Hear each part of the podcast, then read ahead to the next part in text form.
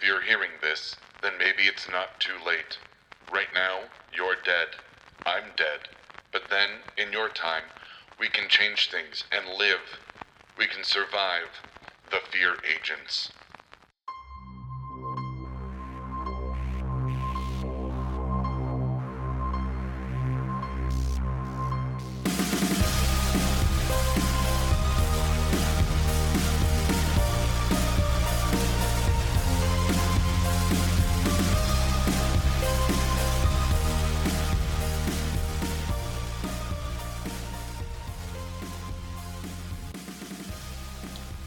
The timeline is becoming fluid.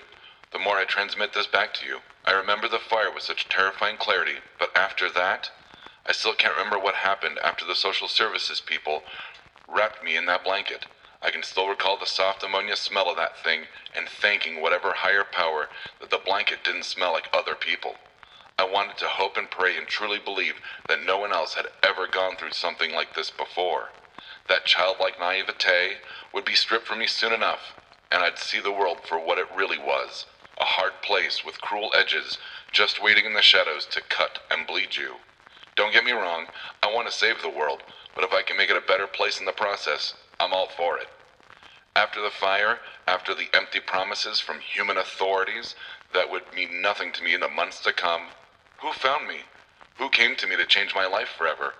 I want to think it was Polar, leader of the resistance, the man leading the secret charge against fear, the post-human elimination and reclamation government program that hunted down, caged, and killed posthumans. Posthumans was the name their scientists gave us, people with extraordinary abilities, which started appearing in the late 1980s. Polar had rescued a small group of freedom fighters, fighting a war on two fronts. Polar, Scrap, and Jen Black held the line against a world that wanted them destroyed and waged a stalwart defense against other posthumans who wanted to take over and reshape the world in their own images of blood, violence, and supremacy. Polar didn't know he was living on borrowed time, but he made the most of it, giving others like me hope and a home in the bunker, an underground base in the Utah desert region outside of Fillmore. But the more I try to sift through the hazy recollections, it could have been chaos that spirited me away. The night I was covered in ash and tears.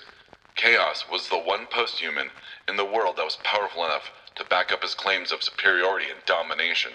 His abilities of complete personal molecular control meant he was strong, fast, dense, and sharp, or intangible like a ghost. He was invincible except facing the one person he never expected to hurt him me.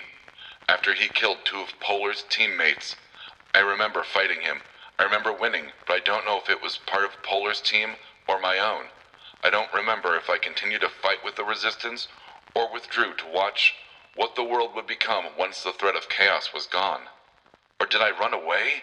Down those starless and abysmal streets to make my own way? What would one of the most powerful posthumans, with the ability to adapt to any threat, turn into living on isolation, bitterness, and misanthropic apathy? He would fight against fate and hate anything that proved he deserved better.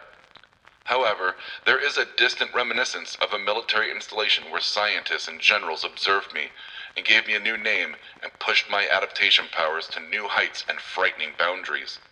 That name, the one they gave me that never truly belonged to me, it's on the tip of my tongue, teasing me like a flirtatious dream, flitting spitefully from my mind's reach upon daybreak.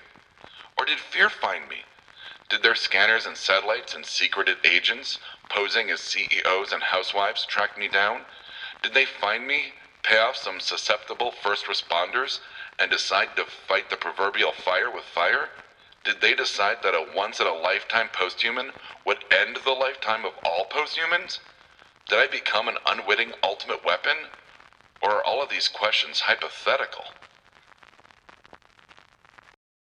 If you like what you're hearing, follow us on Fear Agents on Facebook, at Fear Agents on Instagram, and through our website at bacnpodcast.com. Resist the fear.